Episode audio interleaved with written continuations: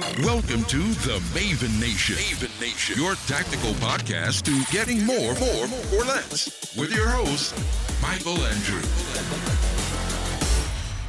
Ladies and gentlemen, good morning. Michael the Maven here. I am thrilled to have a very important guest with me today. Somebody that I worked with in Puerto Rico. I got to know him very well. We were doing crazy missions for FEMA, it, really hair raising logistically nightmarish. And I got to learn about Alex Velasquez and what he does for his regular full time job. And when it when I heard about it, it just blew my mind. Eh, you know, I've been working with the Salvation Army for many years on different disasters, and I kept on hearing this term ARC, ARC this. I would have volunteers come to me and they'd say, Hey, Michael, I want you to know I've been through the ARC program. And I had no idea what they were talking about. And so eventually, what happened was Alex uh, confided, he, he basically announced that he, he directed an ARC, several, I believe. I, you can correct me if I'm wrong, Alex, in a second. We'll, we'll get into that. And so I finally asked him, I said, Alex, you got to tell me what is an ARC? How does it work? And it just really blew my mind. Now, I know this is an efficiency podcast, but uh, what I'm trying to do is to bring guests in who are having very meaningful impacts on the lives of others. And that's the primary reason I've invited Alex. Alex, thank you so much for taking time out of your Sunday to join us. I appreciate you being here. So, for beginners, what is an ARC, if you don't mind telling us? Somebody who's never heard about it, what would you tell them?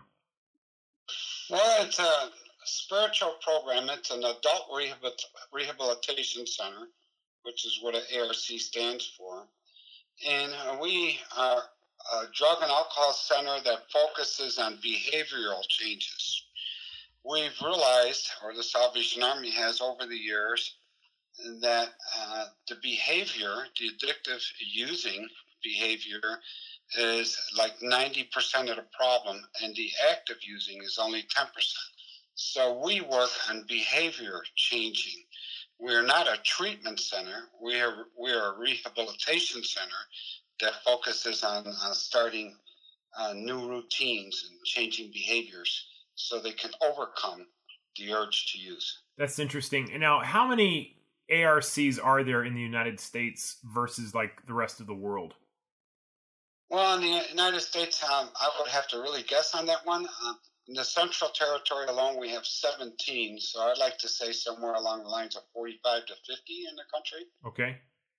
And and are they in other countries as well outside of the United States? Uh, from what I understand, uh, they do have one that's kind of out of the country, but still part of the U.S., like in Puerto Rico. Okay. Uh, there's one, and I'm not really sure about treat deeper than that.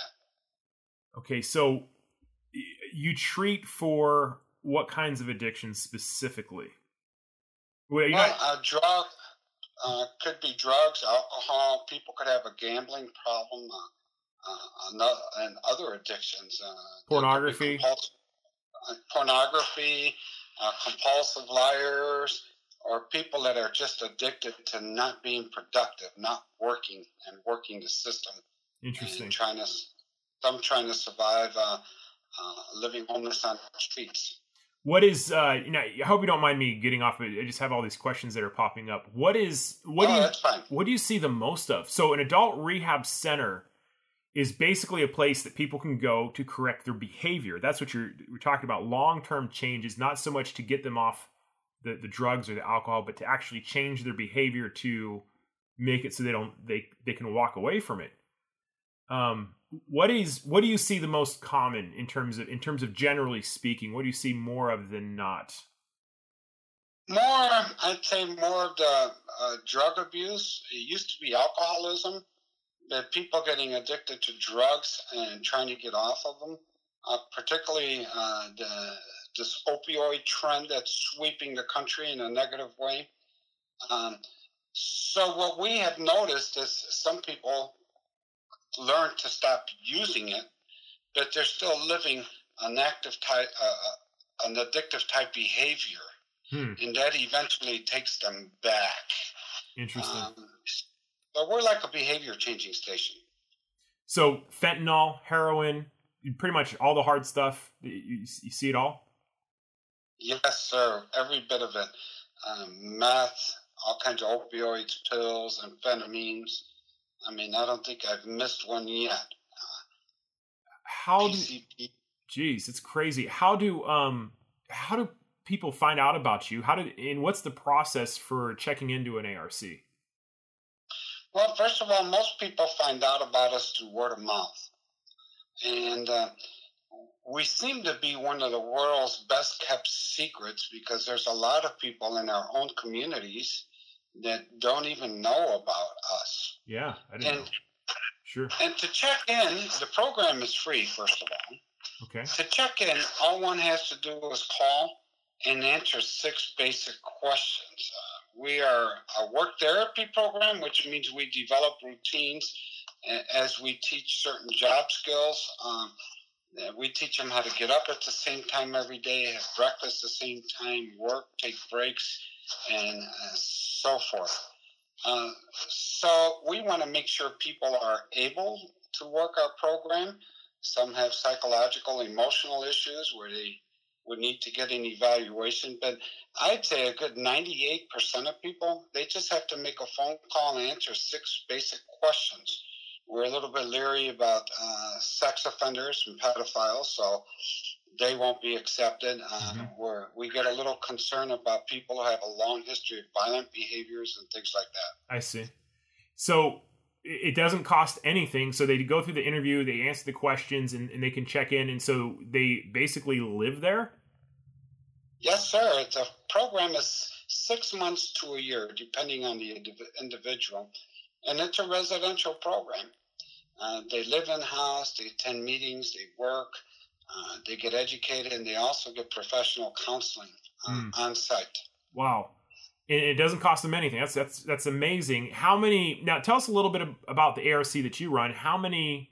How many? Uh, pay, I don't know what to call them. You know, uh, would you call them a patient, or what would what would you? How do you refer to them? People going through the program. Yeah, we, we, we call them beneficiaries. People okay. who benefit from our program. And uh, at the present time, we're right around ninety two 92 people in our program. Okay. Uh, however, out of those, uh, 12 or a few more are graduates who are now employees and they're doing like an extended version of the program. We like to hire some graduates because they understand the addiction and the behavior uh, better from their mm-hmm. experience mm-hmm. and they help us uh, save other lives. So, if you don't mind me asking, can you give us some percentages in terms of how effective this this program is? How, how like I know you can't track people for an indefinite amount of time, but within a year of leaving the program, how well are they doing or, or not? Do they backslide? Do they get back into drugs? That's a very that's a very interesting question, Mike. Uh, first of all, it's my understanding that the national average is 18 to 22 uh, percent uh, of um, uh, success rate. Wow. And that treatment included. Now, in That's our terrible. center, mm-hmm. about uh, four years ago, uh, we had someone by the name of Colonel Herndon who did a, a study in uh, measuring up to one year after they graduate. At that time, we had a 74% success rate. Wow. So that means within a year, they're staying off the addictive behavior, whatever. So within a year of graduating from the program, they have not 74%. Right. And that's at that time. Now, that could fluctuate a few percent here and there. And that means they've become productive. They're working. They're back with their families. Uh, many of them, uh, several of them have remarried their wives after their wives divorced them because wow. of their addictive behaviors. That's incredible. And it's created a very positive ripple effect. So, so you're doing something. The ARCs are doing something that is up to, you know, three or four times more effective than other programs you know that are trying to do the similar thing. So the question is is how, how does it work? Why does it work? Um, the arcs also operate independently. That's my understanding and they're actually their own businesses. Can you tell us a little bit of something about that? Yeah first of all the way we can uh, offer free rehabilitation is because we manage uh, family stores thrift stores. Okay now, in, in, our location, we have nine of them now. Uh, and uh, the proceeds from those family stores is what pays for the program. And the guys that are learning uh, new behaviors and working assembly lines, sorting, evaluating goods are the men in the program that helps us feed those stores. So they're earning their own way hmm. uh, by helping uh, raise the money to pay for it. And it just makes it mean a lot more to them. That's fascinating. What a what an interesting business model that you you're taking in these beneficiaries who need help and turning them into essentially productive employees by uh, changing some of their behaviors. I'll ask some questions about that, how that happens. But so the exchange is that they get uh, free treatment, and the ARC gets essentially free labor. Is that basically? It's that sounds like a great trade, but is that how is that how it works? It, it, it kind of works like that. It actually costs us more to have them mm-hmm. uh, do the work than it would employees. I see, because you got to. There's a lot of things involved. You have to uh, house them. You have to feed them. You have right. canceling sessions for them. Yeah, mm-hmm. I see. Yeah, there's there's a lot more involved. It's more about developing uh, the routine. So in the normal world, we would hire one employee to do a particular job, and we may have three beneficiaries doing that job in a program. Mm, I see. Uh, just so they can learn it and I, have some value. In in terms of their productivity, I'm you know I'm an efficiency nut job. You know I'm always thinking about efficiency.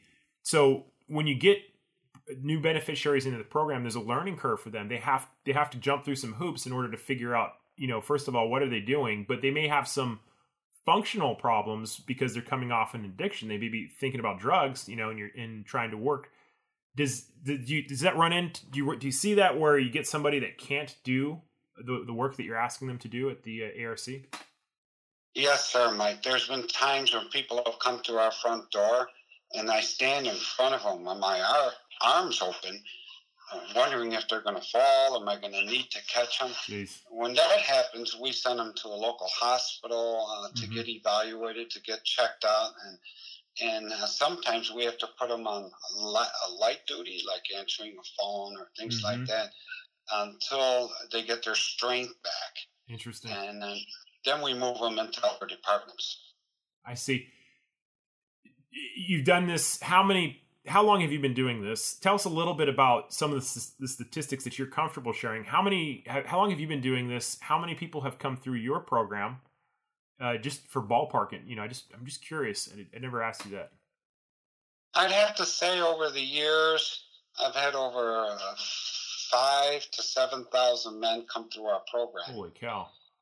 And uh, I myself came into the program uh, nearly 20 years ago. Wow. Uh, I'm in my 20th year now. Jeez. And I've seen an awful lot of miracles happen. And now, out of those, you think about the 74% success rate, even if it was 64, mm-hmm. that's a lot of changing for society. A lot of crime rate going down, a lot of families getting reconnected. It's just a huge positive impact. Oh my gosh. Uh, that it has. You're, you're saving lives. I mean, essentially, if the behavior leads them back to drug use, in in some of these uh, types of narcotics are lethal. You know, you look at the the heroin and the fentanyl epidemic; it's killing people because it's uh, such a potent drug. You know, I don't know a lot about drugs, but you're basically saving lives. Where, in a sense, it's almost biblical, where you have this person who is so addicted to a drug that they can't make they can't think straight. All they can think about is their next hit and for so many people they go through that until they die. You know they you know accidentally commit suicide in an overdose or whatever. So in in my opinion i think what you're doing is amazing. It is it is truly awesome that you know you know And looking at what we did in puerto rico I, I can't count how many guys that we served with and worked with you know you yourself said that you had gone through the program had gone through the arc some of the hardest working volunteers I've ever worked with. No, I mean they are all business, no joke, ready to go. You know, long, hard days, terrible conditions sometimes, and and um, you know, I would have never would have known any of them had been had been a drug addict at some point unless they had told me. You know, and that that blows my mind is that you're transforming men's lives. You know, and I guess are there women that come through the program too? Well, we do have some facilities that have women and men, and we have some that are all women. And here in our in our community, we're uh, working on some fundraising so that we can um, remodel a wing of our building for women. That's very mm-hmm. interesting that you mentioned that, Mike, because women, uh, they get their children taken away oftentimes. And if they don't have a long rehabilitation uh, process to go through, a residential one, they may not ever get their children back. Mm. So, and wow. then those children end up becoming a product of the same type of environment and becoming and having the same issues that their their moms had. Uh, wow. So we're really heading in that direction, uh, full speed. So, something I have to ask you is, why do you think your program works versus the other programs that are getting twenty percent success rate? What, what is the magic? How does it work? Well, there's two master ingredients. One is the Salvation Army, we truly love the people that we're serving. It's not fake. Yeah, I believe that. And and they see that. And they realize that. So we earned their trust. And then they follow the instructions. Everything they've tried didn't work. Mm-hmm. And when they see somebody love them like that, uh, they figure it's worth a try. And that's one ingredient. The other one is you have to believe in a power that's greater than yourself because you've tried everything you can to stop using drugs or alcohol. Mm-hmm. And that power we introduce is God Himself. And so we believe that the Lord is guiding us to help reach out to His children and scripturally speaking, in the Bible, it says, Bless my children, and thou shalt be blessed, which is why we believe we're still growing. Mm-hmm. 127 countries large so far. Mm. Are there that that's that's a very interesting point.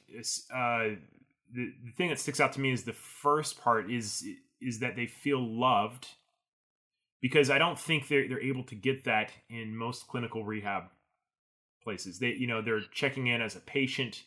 You know, the doctors and nurses aren't, you know, making them probably making them feel loved or worthy or you know or or um, you know wanted in life. And I think depression has a lot to do with addictions, certain kinds of addictions.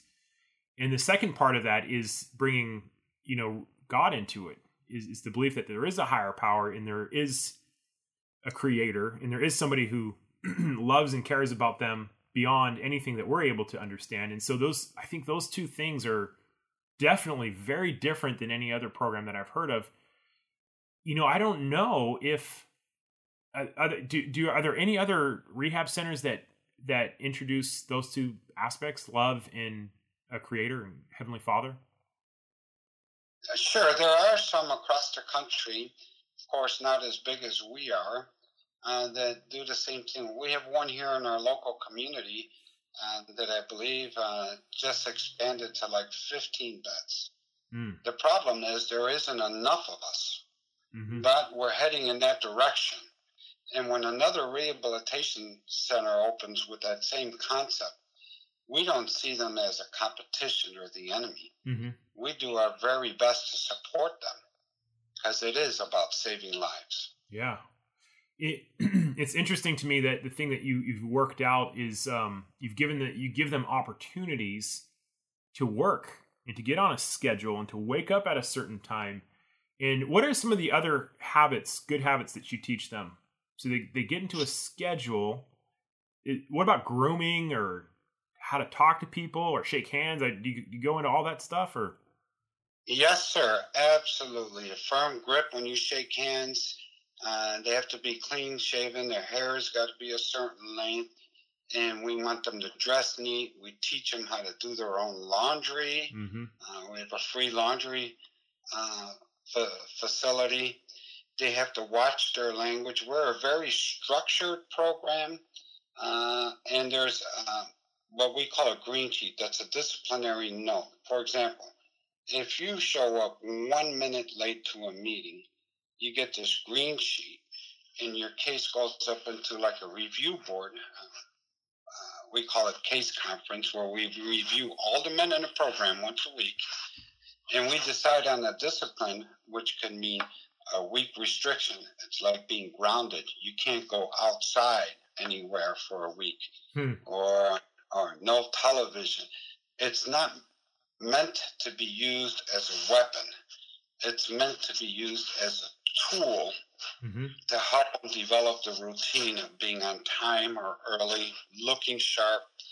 The better groomed they are, we consider it as a PMT, uh, positive mental therapy. They start feeling better about themselves and they start believing in themselves that they can do it. Mm-hmm. That's why we strict we stick to all of those strict policies and everything, which eventually becomes routine in their lives.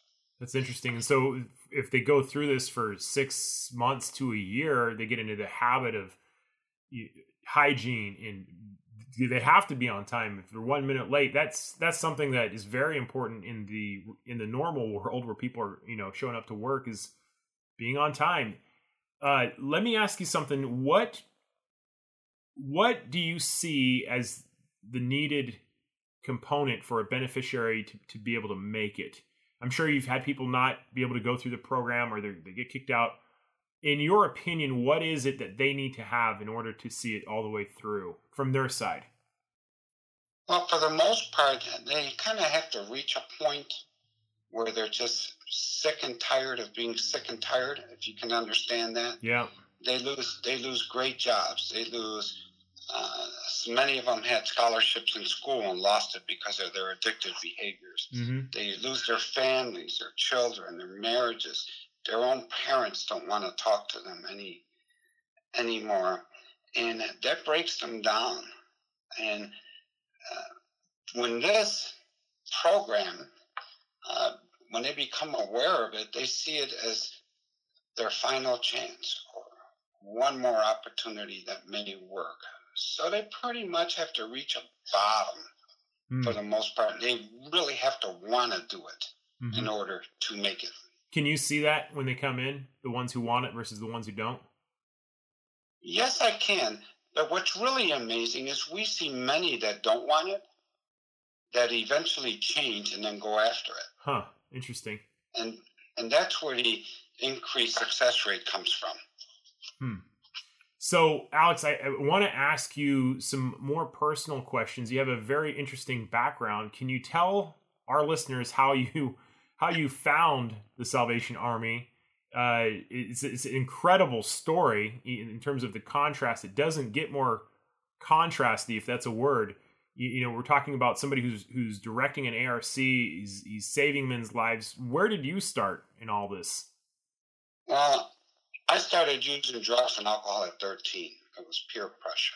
Hmm. I got it. I got addicted. Eventually, ended up in a street gang and uh, later in years ended up uh, being the street gang leader, selling drugs and everything else, and and it was a miserable lifestyle. There was a lot of money involved, but if I had to describe it with one word, I would use the word misery. Hmm. And I ended up getting uh, going to jail for an old speeding ticket. I failed to appear in court, so they incarcerated me for 30 days until I went to traffic court. During those 30 days, my friends stole everything I had. They they thought I wasn't going to get out because I had a large quantity of drugs in my car, hmm. which wasn't searched at the time. Um, and when I came out, I ended up homeless. I lost everything because they took it all. I had nowhere to go. And I was panhandling one day in front of a, a Cub Foods grocery store in the middle of the night. It was so cold that we were getting kicked out, homeless people, getting kicked out of hospital waiting rooms and so on. And I, I was freezing.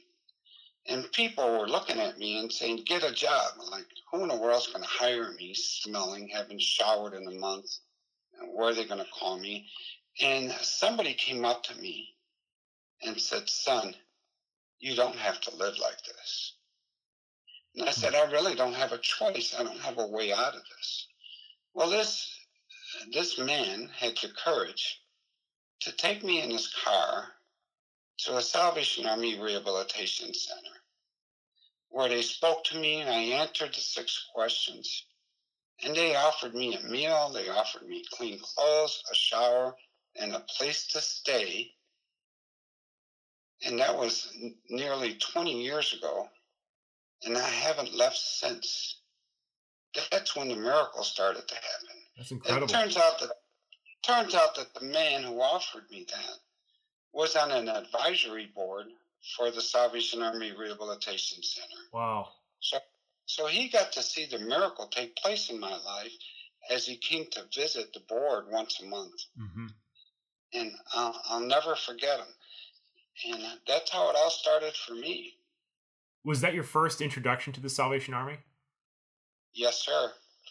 Other than putting change or dollar bills in the kettles, the bell ringing kettles, which Mhm. everybody's so familiar with, um, people think that's who we are. No, this is who we are. Rehabilitation. It's That's how the Salvation Army started. Yeah, it's. I mean, I didn't even know, and I'd been working with the, with the Salvation Army in disasters, and I think with the brand name, the Salvation Army, you know, we we uh, we see the red kettles during the holiday season.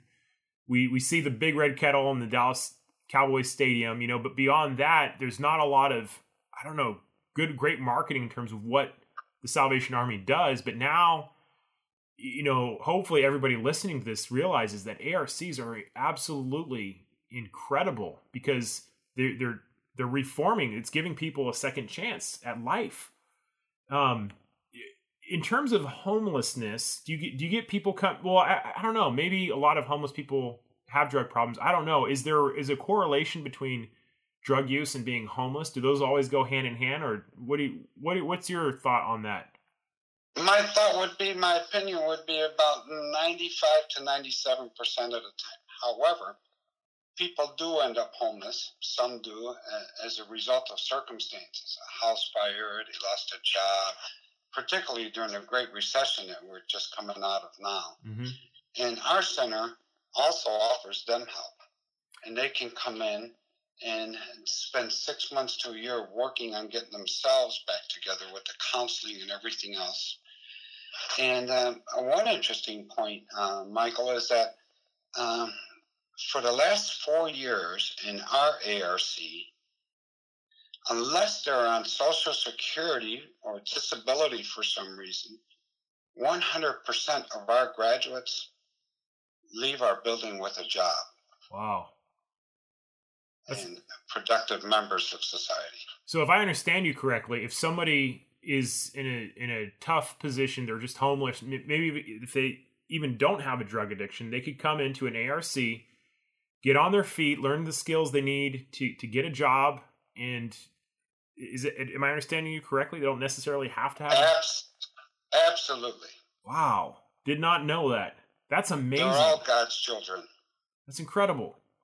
You think about the um, there's lots of homeless. Uh, you know, especially here in Hawaii, we have we have a homeless problem because it's it's very easy to uh, you know the temperatures are warm. It doesn't get cold. But I'd imagine in cities where it's very very cold, um, that would be really tough. You know, in terms of uh, trying to, as you said, find a way out. You know, if you can't bathe and clean up and um, that's amazing. I did not know that that the ARCs would also help homeless people who are struggling without addictions. At what point? I'm sorry. Did you were you going to say something? Uh, uh, yeah, this homeless uh, situation, um, there is a problem in their lives. Uh, I mean, uh, when they lose their home or lose a job, they're on their face. And it's not just the individual that we're helping. You know, the Lord uses us to get that individual straight, still can have a ripple effect onto their families and uh, so on after that to become productive members and but we are not a shelter. Mm-hmm. And when they come in homeless, they have to be willing to commit to the full program so that we can finish the job, Mm-hmm. help them get on their feet. It's a very important distinction that it's not a shelter, but an actual program. Um, but I think there's, you, you know, I don't know what the demographics are on on homelessness or what their reasons are. It does sound like a high percentage of them are on drugs, but if you're homeless and on drugs, wow, what a what a terrible position to be in. How how difficult that would be. I just can't even imagine it. You know, in terms of the hopelessness and and uh, it explains why a lot of people end up dead. But I think you know something that I wanted to do with this podcast is put it out there. You know, this is this is a worldwide podcast. Anybody can listen to it. You guys, you know, anybody listening can share. If you don't, if you were not familiar with an ARC and you know somebody who's struggling, here's a program that doesn't cost anything, at least in the United States, that somebody can check into and absolutely, you know, turn their lives around. You know, I have a brother who who struggles with drug addiction. I don't even know if he's been through an ARC, but I'm going to ask him. And um, you, you know, we we love uh, this particular sibling, but he's he's never been able to beat it. You know, he's never been able to turn his life around, and I and I wonder, you know, would it work? And, I, and I, there's probably just about everybody listening to this knows somebody who's struggling with drug addiction, and in with a seventy plus percent rate, it's worth a shot. You know, absolutely. So anything that I can do to spread the word in terms of what the ARCs are and how they work. Uh, side question for you, Alex, is is personally. So you were going through the program. At what point did you decide that you wanted to to uh, become an officer for the Salvation Army? Well, I was I was a graduate of the program, and I was hired to ring bells. I went into it at one point uh, for the Salvation Army. I just needed a job to get on payroll to support myself. Mm-hmm. And then they made me a driver to drive bell ringers around, and it was very relevant in my street gang days. You drop people off with kettles, they collect money, you pick them back up. I mean, there was some relevancy to it, so I was able to relate. The Lord did say He'll take what you use in the darkness and use it for the light. Wow. And um, and I had some food service experience, and they hired me uh, to run uh, their feeding program on site. Mm. And um, then they had some doctrine classes to teach their spiritual doctrines to show us where in the Bible the doctrines come from, you know, the core beliefs of the church. Mm-hmm. And it was voluntary, and I signed up. Interesting. I couldn't I couldn't believe my life could change that much so anything they had to offer, I wanted to try it. Yeah. It's working. And uh, after taking that class and becoming a Salvation Army soldier, which is means I've chosen the Salvation Army to be my home church. And mm-hmm. we don't knock other churches. We go after people who are unchurched. Mm-hmm. Um, and um, that's one evening I came home uh, to my room at the center and I was looking out the window, and uh, had this vision of becoming an officer. I was kind of depressed because my family wasn't sold on the idea that I wasn't going back to using. And uh, I was blessed with this vision of what my life would be like as an officer, and I seen it as a calling. Mm-hmm. That's God calling me. Yeah.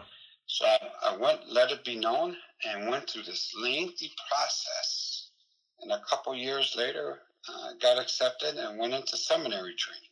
Hmm. And so, so how long is the seminary training? And, and then there's a cadet school. Can you tell us a little bit about that? Yep, the cadet school is seminary training. Okay, okay.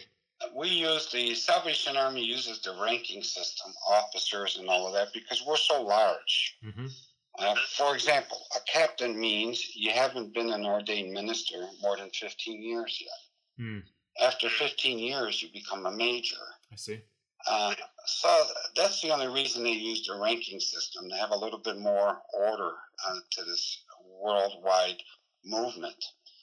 And the seminary, they teach us Bible, church business, how to fundraise, but most of all, how to love people into the kingdom mm-hmm. and reach out to the, to the most people with the most need. Uh, so we can guide them to Christ and help them change their lives. That's incredible. That's, that's who we are. That's who the Salvation Army is without discrimination. It's in our mission statement. Yeah. It's something I've absolutely seen everywhere I've gone is there's the aid is given without any kind of discrimination to religion, sex, political preference, any any of that. It doesn't matter. Um, God's children are, are all the same and created equal. And I even remember in Puerto Rico, occasionally we would have people trying to cut in line. You know, we had these long lines at distributions, and uh, we would tell them to get and get at the end of the line because we're we're all equals here. Everybody's the same. Um, so tell us a little bit. Uh, you know, I just as as a side note, I'm curious. How did you know in Puerto Rico? We, we get all kinds of different uh, volunteers with different backgrounds, and I really don't know anything about them until they come in. But tell us a little bit about Puerto Rico and what you enjoyed down there. Well, Puerto Rico, first of all, uh, I've had family in Puerto Rico, and I've been there with my family on several occasions. However, when I was deployed to do disaster relief there, which is when I, where I met you, um, I was I was devastated by the devastation of what mm-hmm. I've seen: uprooted trees, buildings thrown around, bridges that have collapsed. It really hurt me. And I had family there that I haven't been able to get in, in touch with at all. I didn't even know if they were alive. Mm-hmm. So when I was there, of course, after work one day, they let me go check on my family and I found them. And I started to realize how powerful uh, the need was. It was an enormous need. There were people that were hungry. There were elderly women that said after the storm, their husbands went out to clean up and they had heart attacks and died. Mm-hmm. And they couldn't mobilize them. They had to cremate them because they had no power. They had to do it quickly. But the interesting thing was, it didn't matter how much they needed water. When we handed them a case of of water, they were so quick to share it with somebody else, regardless of how much they needed it themselves. And the food, they were so grateful. And the small children who just looked confused because they didn't know what was going on when we were distributing food. And they looked at us as if they were looking at another parent, somebody who really cares and they could see the love in us that we were sharing with the islanders. And it didn't matter how difficult it was to get to them. We were willing to do whatever we had to do to make sure their need, their needs were met, and they were so grateful. And that gratitude is something I'll never forget, Mike. Yeah, absolutely. Um, I, I mean, I think if you were there, I think my frustration in Puerto you know in Puerto Rico with logistics is is we very quickly realized that we wouldn't be able to help everybody. You know, it's that starfish analogy of the guy throwing starfish back into the sea. In, in you know, everybody has different expectations in terms of what they think they can or should or will do in a disaster, but you have to be content with focusing on what you can do and helping people within that framework and being satisfied with it because as you saw for yourself Puerto Rico is a logistical nightmare, and um, it, it, was so difficult to to know that there were more people out there. But we kind of had to like separate that and just say we're going to focus on who we can help, and that was just what an incredible experience to to be with them, to meet them, to see them, to feed them. You know, it's something that we're instructed to do in, in the Bible. You know, feed my sheep. If you love me, feed my sheep.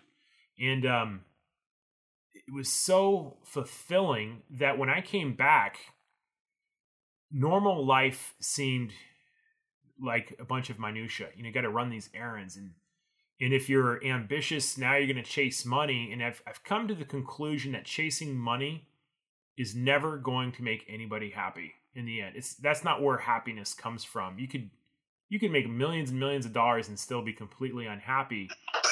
You know, in in the uh, and the greatest happiness that I felt in many years was feeding the hungry. It's interesting how it works. And I would imagine you feel that every day in your job. What's the most benefit? What, what gives you the most satisfaction in what you do?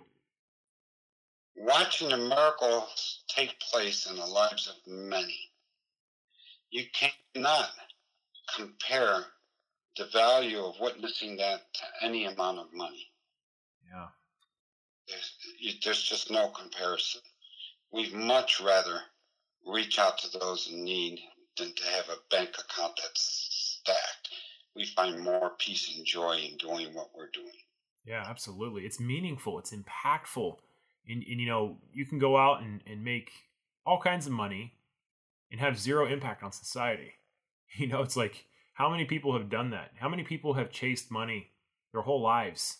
And in the end, they don't they didn't really they didn't change anybody else other than themselves, you know. And, and so that's something I think about and I'm struggling with a, a lot right now, you know. I love service. I think it's very therapeutic.